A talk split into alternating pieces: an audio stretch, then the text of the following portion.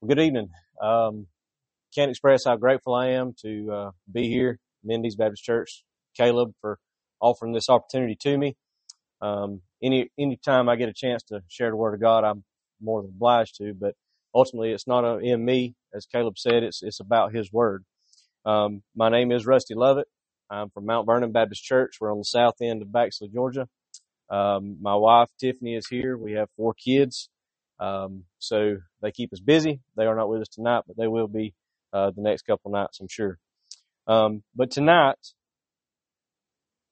in the proper gospel, the topic I cover is going to be the response to the gospel. Um, don't be confused by the paper. It shows um, the, the several responses as we go through the text. Um, but the one key point is at the very top where it says the only acceptable response to the gospel is repent and believe.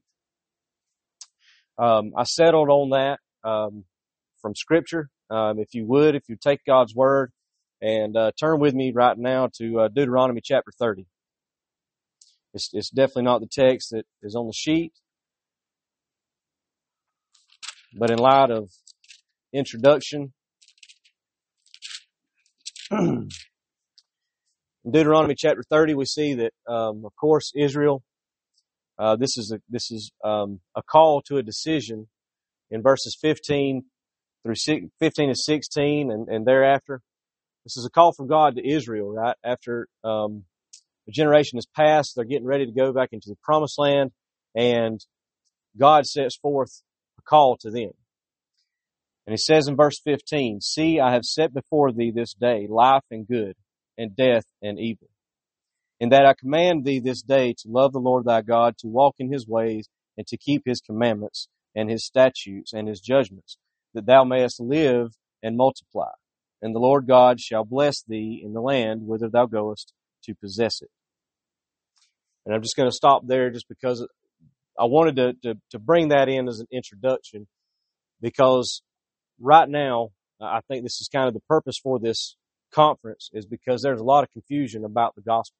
There's a lot of confusion about the gospel message, which also leads to a lot of confusion about the response to the gospel.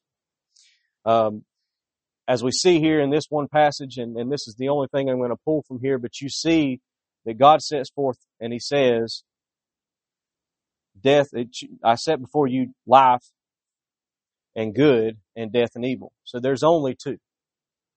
That's it. There's no maybes. There's no gray uh, what we know about God, and, and even in the verses after that, uh, we see that He sets before them blessing and cursing.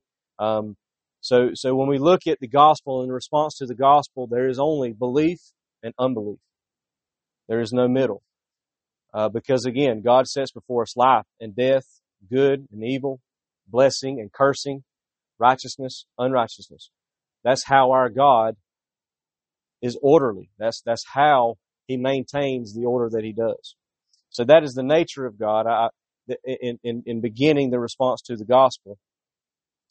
Um, but the other part of this is, is that in the Old Testament, this was also again an issued call, an issued call to the Israelites. We know the seriousness of it. Um, and I would say that that carries the same weight as the seriousness of the gospel that we're talking about and discussing today, the gospel of Jesus Christ. The gospel that uh, is, is, is of God, the one God, the one true God, the God of creation, not any other gods.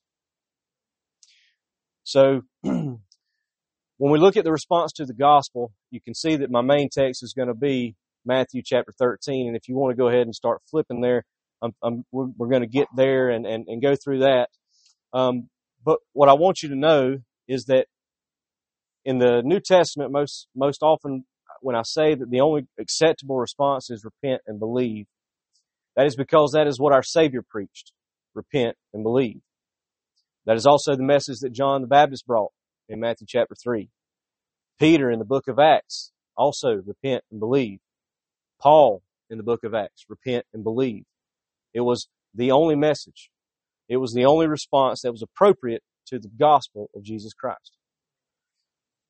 Um, if we, if we look at, uh, you know, why is that necessary? And, and, and, and, I want to, I didn't break all this stuff down. I told Caleb ahead of time, I'm not really good at following notes. I'm going to get probably really lost I'm, I'm definitely not a polished pastor. I didn't mention this, but I'm, I'm, I'm a deacon. But again, I surrender to the ministry. And this is the reason why, because I love to preach and teach the Word of God. So when we're looking at the response to, to the gospel, it is twofold. Number one, first and foremost, is the repent. That is only a sovereign act of God. The other part of the gospel that is the second fold is the act of faith, which is man's responsibility. I'll cover that in a minute in, in, in more depth as we go, but repentance being that it's uh, defined as a change of heart. It is a turning in another direction. A lot of times when we're, we're talking with young kids or we want to describe it, we'll say it's a 180.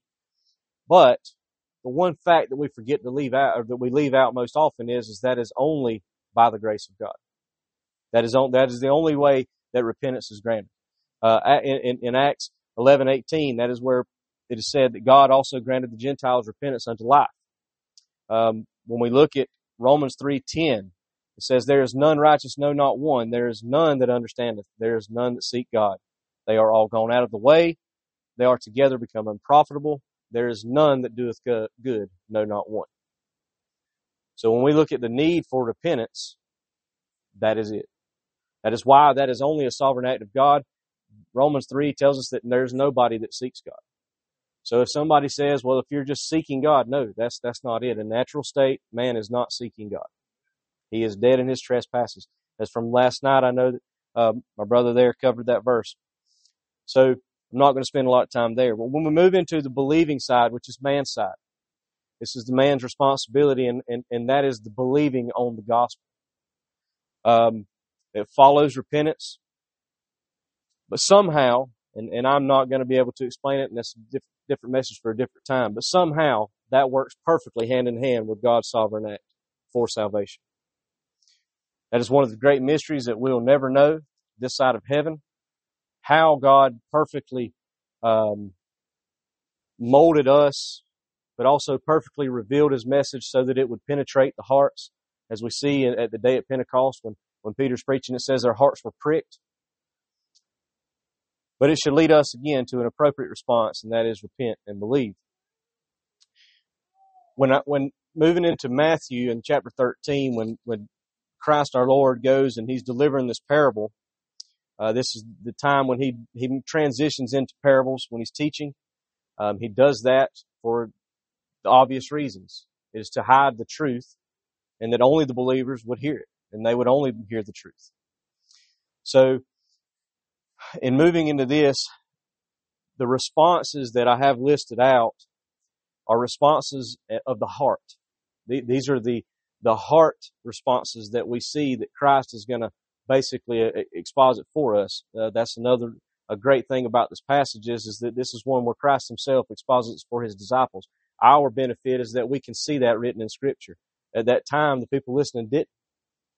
Um, so, one thing that I, I, would say that that drives everything. Uh, this is H.B. Charles. He says oftentimes he says the heart of the matter is the matter of the heart. That's that's where we lose sight of the purpose for the gospel. We also lose sight of the sovereign God act in the gospel message and, and the change of the heart. Um, we, we, we try to make it as man centered as we can. We try to, uh, to change what God has perfectly laid out for us and we go against it. So, Warren Wiersbe, he also referred to the heart as the master control unit of the body because it controls our thoughts, it controls our emotions, and it controls our will. So, moving into the parable of the sower, uh, if you would, I want to stop right there after this introduction and, and, and just say a word of prayer again and just asking for guidance through through Scripture. And Father, Father God, I, I come to you acknowledging that you are the one true God, the living God, and the God of creation. Lord, I come praising you and thanking you for your grace and your mercy, for the love that you've given us and shown us through your Son, Christ Jesus. Lord, we thank you for the gospel message, which is the only message that can lead us to salvation. A salvation that you've set forth, Lord, that you have perfectly ordained for the foundations of the earth. Lord, I pray that you'll just be with me.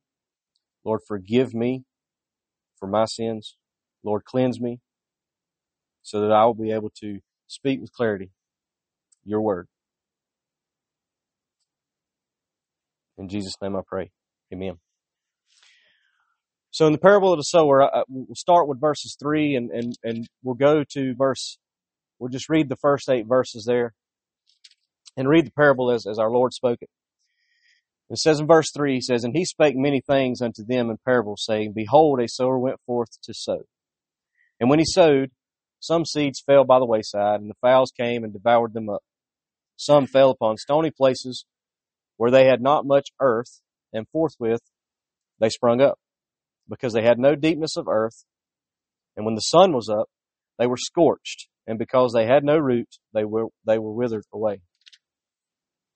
And some fell among the thorns, and the thorns sprung up and choked them. But other fell into good ground and brought forth fruit. Some an hundredfold, some sixtyfold, and some thirtyfold.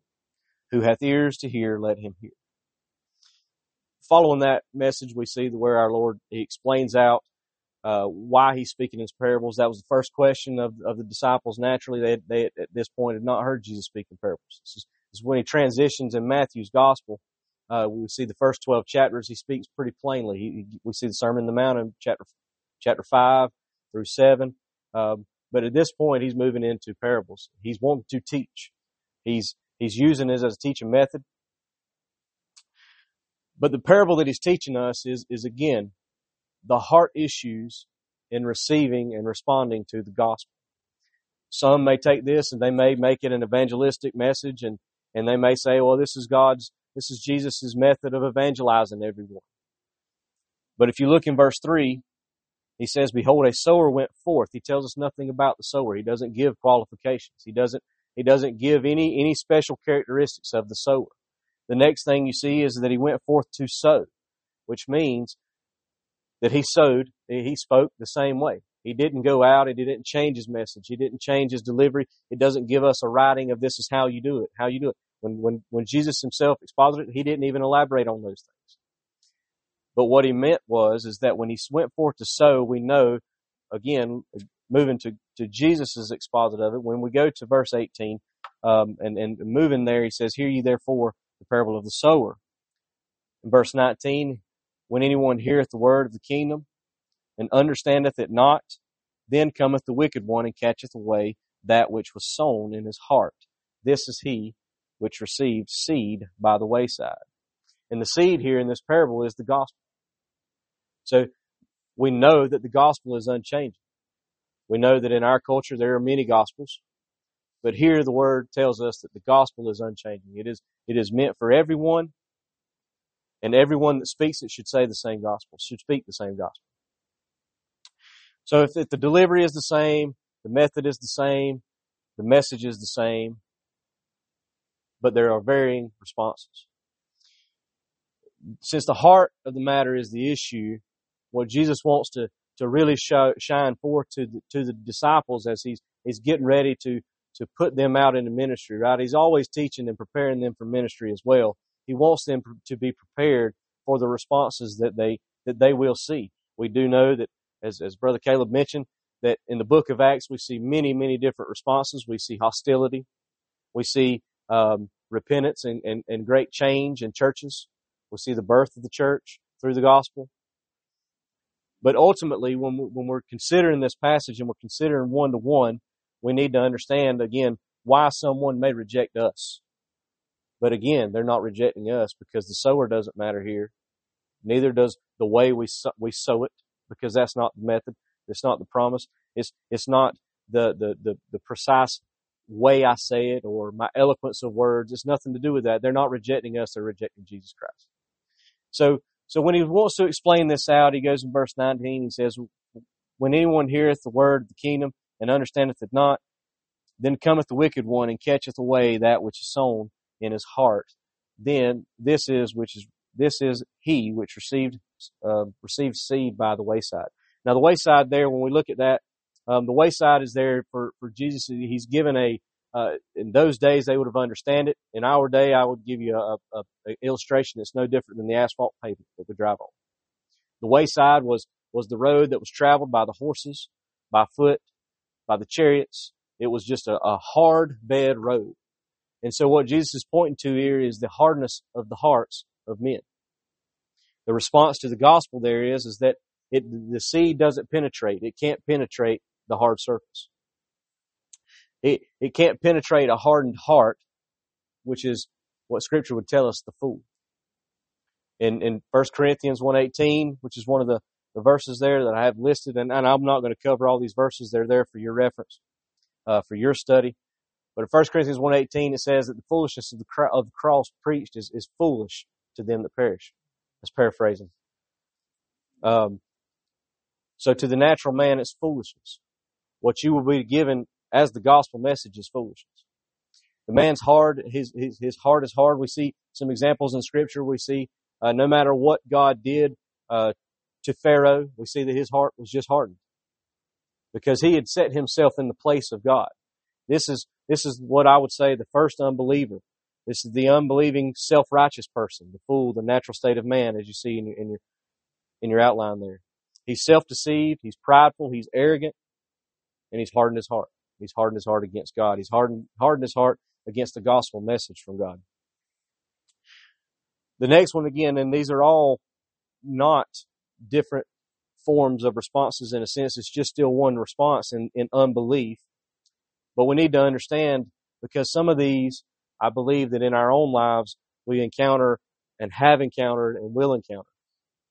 But if you look at verse 20, he goes on to the next one.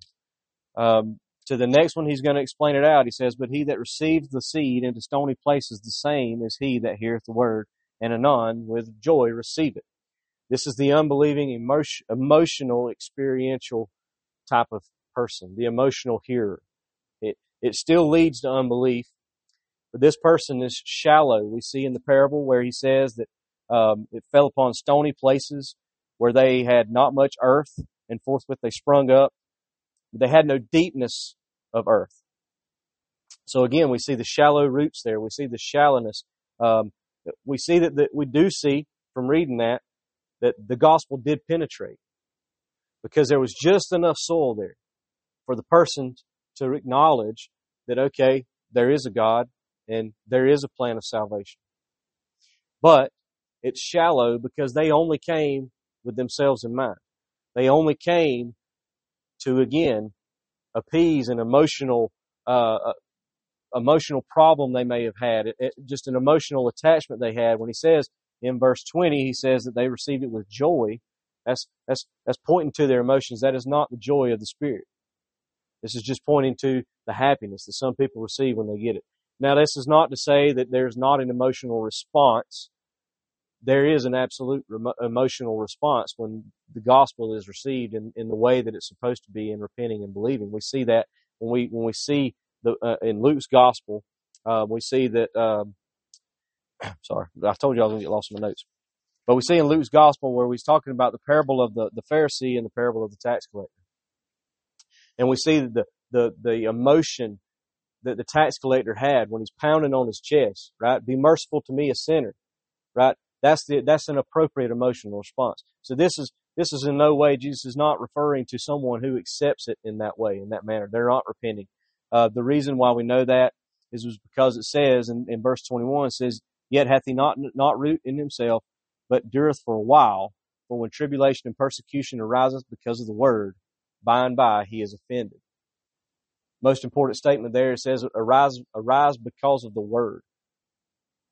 That's where the tribulation and the persecution comes. That's why in, in, in the book of Acts, when we read, and, and that's why the book of Acts is so critical. We see that all of the apostles, whenever it, it the going got tough, they stood firm because they were deeply rooted in the gospel message. The gospel had, had penetrated, and even then, the churches that we see that stood against persecution, Ephesus, we see a lot of these churches that stood firm against the against the persecutions that come just again by the word. The importance there is, is that we're never ever going to get away from that. Persecution is promised. But this is the sentimental hearer. This is the seeker of emotional fulfillment. This is also one that, that we would say did not count the costs.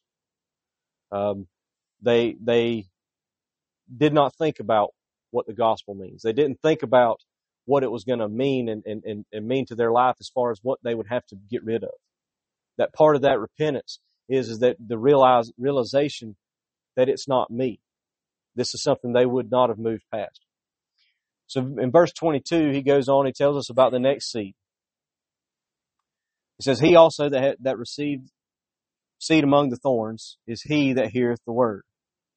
And the care of this world and the deceitfulness of riches choke the word, and he becometh unfruitful. And the Lord is yet showing another unbeliever, and this is an unbelieving carnal mind, an unbelievable, unbelieving, carnally minded person. In James' gospel, he talks about the double-minded is unstable. That, that is an indication of this same person because they're, they're, they've heard the word. All of these unbelievers have heard the word.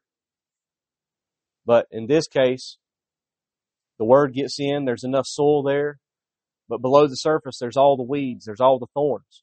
There's all those things that they have in their, in their mind and in their heart, their desires.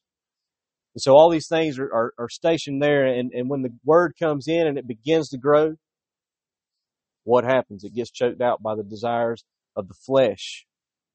It gets choked out by the desires to, to please the world. It says the care of this world and the deceitfulness of riches. They all choke the word out. This is a double-minded person. Jesus warned about this in, in, in, in the in the Sermon on the Mount when he when he's he's given forth the sermon and he and he tells and he says that um do not set for yourself treasures on earth. Set for yourself treasures in heaven, right? Again, don't be worried about the things that are on earth. Don't store up things that are, that are just material. This is not just an indication that a material person, but by saying that these things were below the surface, these things don't come, come to fruition. The, the, the person here does not realize that these things are there. The rich young ruler, another good example. We see that he came to Jesus, he wanted eternal life. But when Jesus challenged him and said, Hey, let go of everything you own, it was not a charge to just go out and sell. It was a charge to say, Hey, this is what the gospel is probably going to take for you. This is the, this is what the message is going to be. So he didn't count this. He didn't think through this, but now they're coming up and instead of grabbing hold of the gospel in his unbelieving and unbelieving mind, he's doing away. The word tells us that this person, again, even though he received the word, in verse 22. Jesus says he, he received the received the seed. He received it among the thorns. At the end, he says he become unfa- unfruitful. That's another indication that tells us that this person did not get salvation. They did not receive salvation through the gospel message. The last one that we see, this is what I would hope that most everyone in here is saints would be that we are the believer. And this is the picture of the believer. He says in 23, but he that receiveth the seed, receive the seed into good ground is he that heareth the word and understand it, which also beareth fruit and bring forth some an hundredfold and some sixtyfold and some thirty. when it talks about the good ground there, and, and, this is where I wanted to, to really dry, start pointing some, some, some, I guess some more um, appropriate. I, I, didn't want to spend a lot of time on on the other things other than acknowledging the fact that unbelief comes in many many different ways. Not only from people that we witness to, but even in our own life. It, it, it's, it's, it's possible that we start moving and transitioning toward unbelief.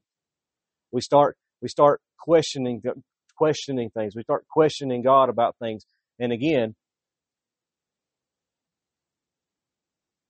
but in good ground. Good ground is, is, is, is where I would go because that's the first act of God.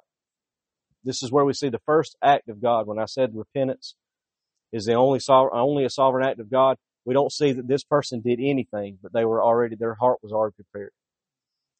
The heart was prepared. Uh, if you look at your, your outline, it's, it's regenerated.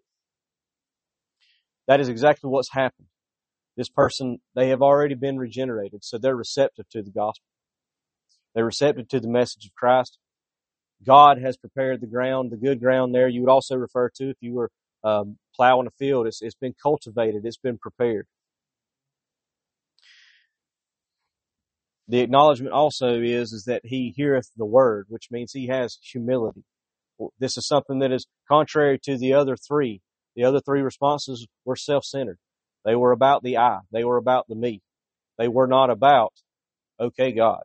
They were not about the things that we know are necessary.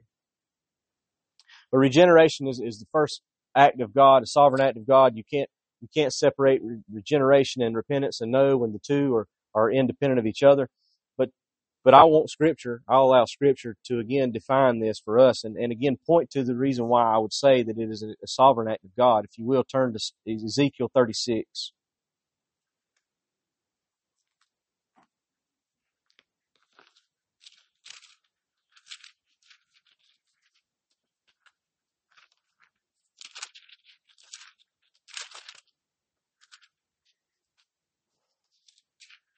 In Ezekiel 36 and verse 24, starting there and going to verse 32, he says, For I will take you from among the heathen and gather you, gather you out of all countries and will bring you into your own land. Then will I sprinkle clean water upon you and ye shall be clean from all your filthiness and all your, and from all your idols will I cleanse you. A new heart also will I give you and a new spirit will I put within you and I will take away the stony heart out of your flesh, and I will give you an heart of flesh. And I will put my spirit within you, and cause you to walk in my statutes, and ye shall keep my judgments, and do them. And ye shall dwell in the land that I gave to your fathers, and ye shall be my people, and I will be your God. I will also save you from all your uncleanness, and I will call for the corn, and will increase it, and lay no famine upon you and I will multiply the fruit of the tree and the increase of the field, and ye shall receive no more reproach of the famine among the heathen.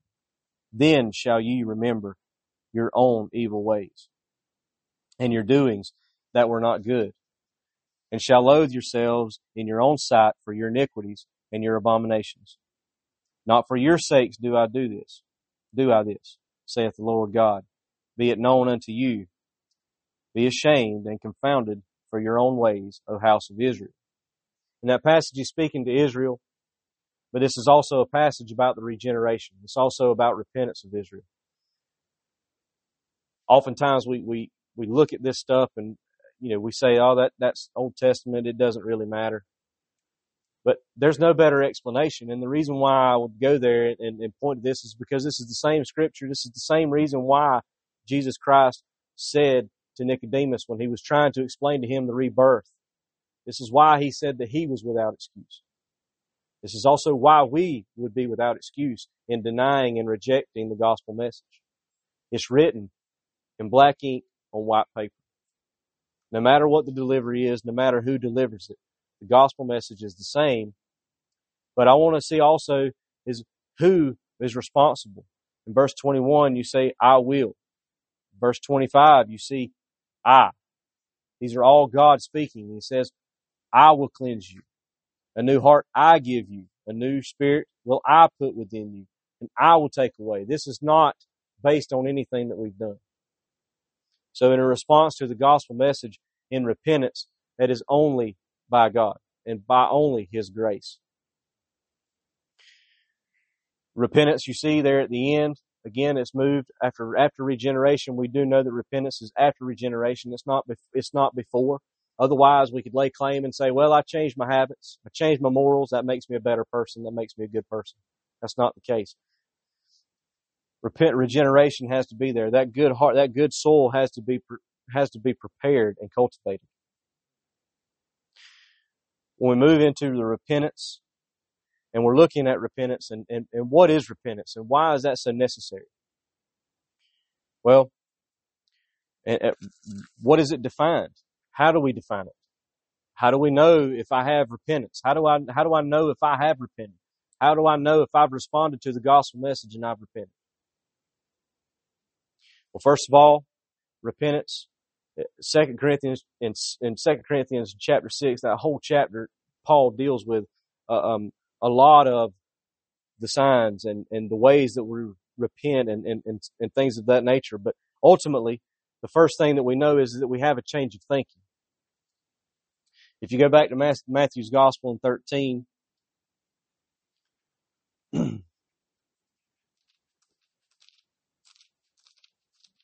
And we're looking at that last seed. And he says, but that, but he that receives seed into the ground, into the good ground is he that heareth the word and understandeth. Right?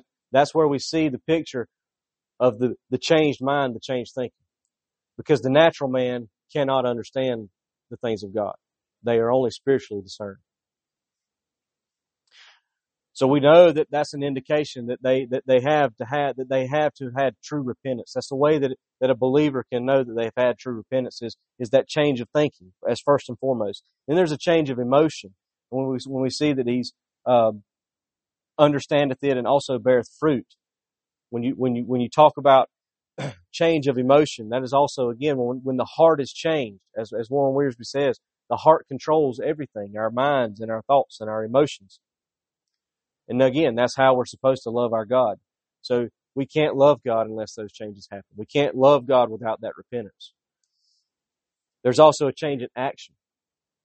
This is probably one of the things in my life that I would say that it was left off, off the list completely whenever I was given the gospel message. The one thing that the gospel message is supposed to do is move the dead into life. Part of that we understand that the mind changes. We understand that the desires change, but sometimes we don't think the actions change. We summarize those up into the moral good things that we can do and the morally good things and the bad things that we can stop doing.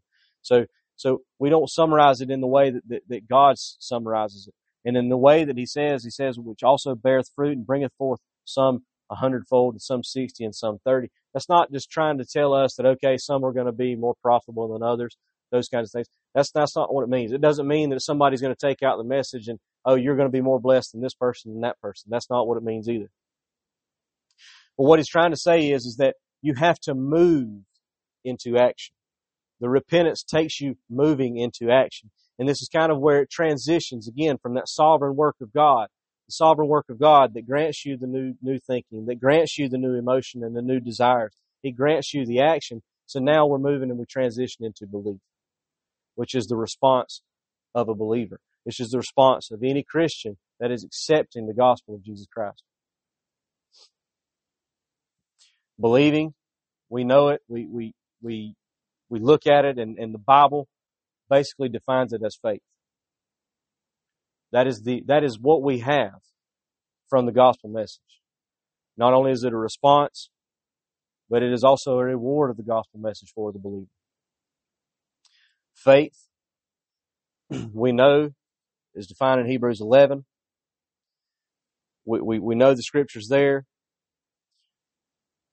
But more importantly than, than, than being able to define it as, as, as scripture would tell us, the substance of things not seen. What we need to understand is, is that the, the primary goal of the gospel message is to under, make you understand where you need to put your faith. That is only in Christ faith in Christ alone. In Ephesians 2, turn there real quick.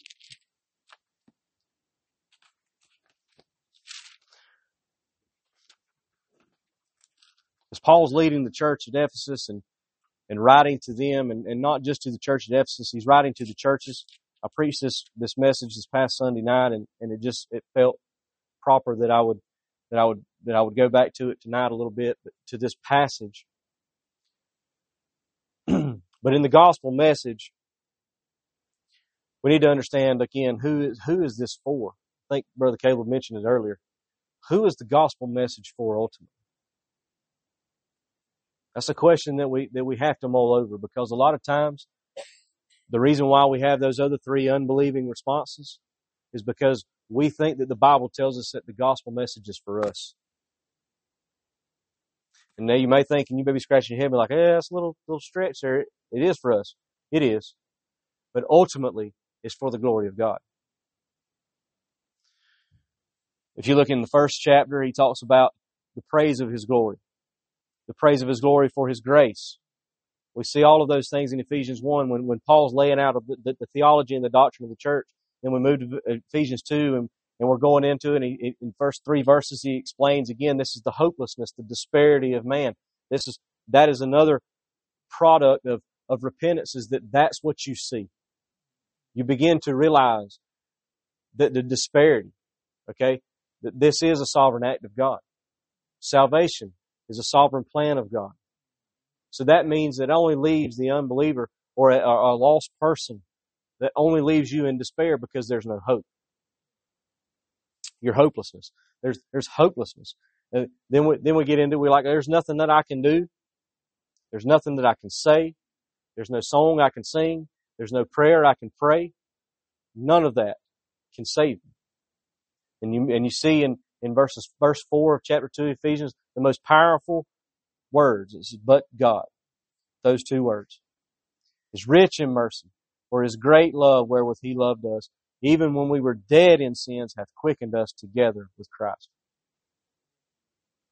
So when we have a response to the gospel, the response to the gospel is to be made alive.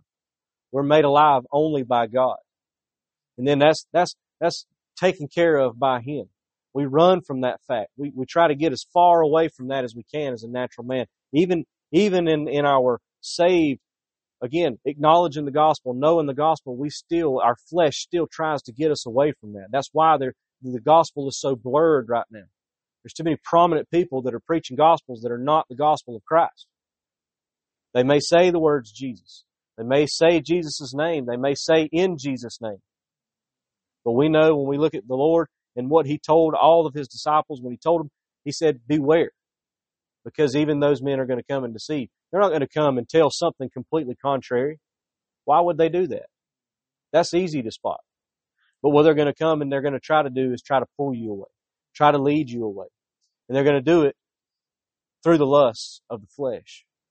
They're going to do it by attacking your initial state. They're going to go by attacking the lusts of the flesh because that's what made you a slave to, a slave to Satan. That's what made you a slave to sin. The gospel message frees us. The gospel message, again, is, is, is our praise and our glory, but only in Christ alone for the glory of God alone. Verse 8, one of the most famous verses I think that we all can, can, can look at and, and, and we all know almost by heart. For by grace you are saved through faith, and that not of yourselves. It is the gift of God, not of works, lest any man should boast. Verse 10, For we as his workmanship, created in Christ Jesus unto good works, which good, which God hath before ordained, that we should walk in them. So the, the evidence of repentance in a, in a believer, the evidence in a, in, of repentance is the changed mind, the changed emotion, the changed action. The evidence of belief, if you believe the gospel, if you believe the gospel message, if you have faith in the gospel message, verse 10 says that it moves you unto good works. You're not saved by the works, but they are a product of what you believe. That is the only way that you know that you believe the true gospel. That is why when Christ, Peter, Paul, that's why the message of, of, of, of the responding to the gospel is repent and believe. It doesn't have to be more complicated. It, that's as simple as it gets. Now, this is not an easy believism message because if I was going to give you an easy believism message, I'd say, come on down and just make a prayer. This is, this is something that you have to decide. You have to look at your heart and you have to know what is your heart condition. You have to look at it and say, have I repented? Do I, do I, do I have a change in thinking? Do I have a change in mind? Do, do I desire the things that God desires? Believing. Am I, am I, am I upholding my part? God has prepared me but I'm up, am I upholding my, my part? This is where, and I hope I'm not getting too far ahead in the next few nights, but this is where the gospel response is not just for the unbelieving soul, it's also for the saved soul. That's why Paul wrote this in the book of Ephesians, to remind them of the gospel message. Because when you lose sight of the gospel message in Revelations in the church, what does Jesus tell the church at Ephesus? You've lost your first love. the importance of the gospel message for the church, this church, any church, is that we have a clear and proper gospel as this conference is centered around. But that we're also promoting the proper response to the gospel. No different than what our Lord set forth in Scripture, but is to repent and believe. Don't get caught up with the unbelieving souls. Our job is not to change that heart. That is only God that can change it. We're supposed to acknowledge and see who they are, how, you know, the unbelieving, unbelieving self-righteous, the unbelieving emotional, the unbelieving car, carnal mind. Number one, make sure that's not us. But most important, when we see those, know that that's how you need to approach them with the gospel message. The proud and arrogant, the way, the same way that Christ approached them. He is the master sower. How did he, how did he sow? You can't do anything. The material man, young, rich young ruler, we see the evidence there. The unbelieving, emotional, how is that approached? Again, you don't get fulfillment from your emotions. You're probably going to get a little bit more emotionally stressed by taking forth of the gospel. So when we think about it again, in closing, the proper response to the gospel message is repent and believe. Repentance is not of ourselves. It is only of God. Regeneration, a regenerated, prepared heart is only of God. Sovereign God. But when we believe, our faith is not in ourselves. It's not in our works. It's not in the prayers that we may have prayed as a kindergartner. It's not the prayers that are, that are being led in, in crusades and massive revivals and those things. That is not what we hold on to. We hold on that our faith is in Christ and in Christ alone. And for the glory of God alone. Let's close in prayer. During this time, be a hymn of invitation for, for anybody that, that would like to come down and uh, pray, talk, ask questions again.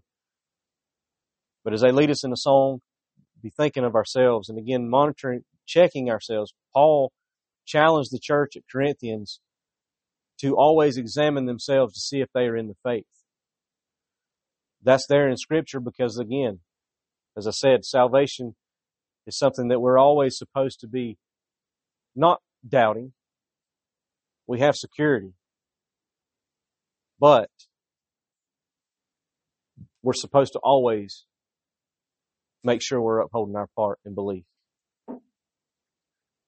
And Father God, I come to you tonight. I thank you